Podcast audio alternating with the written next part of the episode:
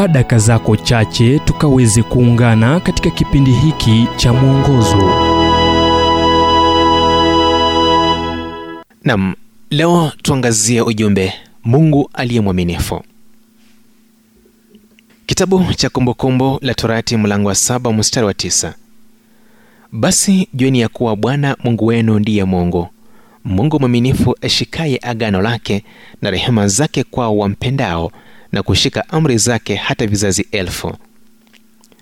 Musa ambaye mwanzo alituambia kuwa mungu si mwanadamu ambaye atavunja ahadi aliandika basi jueni ya kuwa bwana mungu wenu ndiye mungu mwaminifu ashikaye agano lake na rehema zake kwa wampendao na kushika amri zake hata vizazi elfu.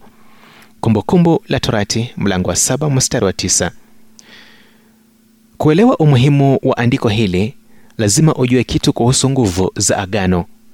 Tukirejea nyuma miaka elfu sita katika historia unapata maagano kati ya watu sio tofauti sana na mikataba ya kisheria ambayo tunatumia sasa na moja yenye utofauti muhimu sana. Kulikuwa na aina mbili za agano. Moja kati ya watu wenye tabaka moja na nyingine kati ya watu wenye matabaka tofauti.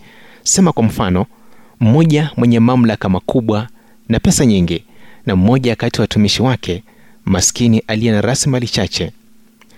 Hiyo ndiyo aina ya agano ambalo mungu anafanya nasi lile lisiloweza kuvunjika.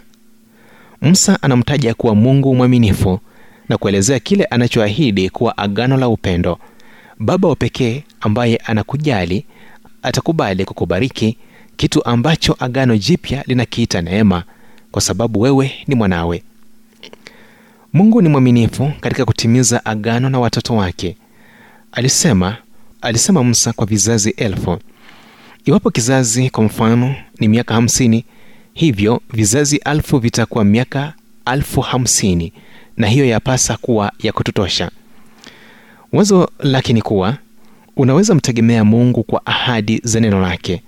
Unaweza mtegemea kwa kuwa hapo kwa ajili yako mmoja ambaye mikono yake daima iko kwako ambaye mikono yake yenye nguvu itakushika unapoanguka na ambaye atakuinua kutoka maisha ya matope na kuiweka miguu yako kwenye mwamba imara. Namshukuru mungu kwa kuwa anatimiza neno lake. Ujumbe huu umetafsiriwa kutoka kitabu kwa jina strength for today and bright hope for tomorrow kilichoandikwa naye dr harold sala wa guidelines international na kuletwa kwako nami emmanuel oyasi.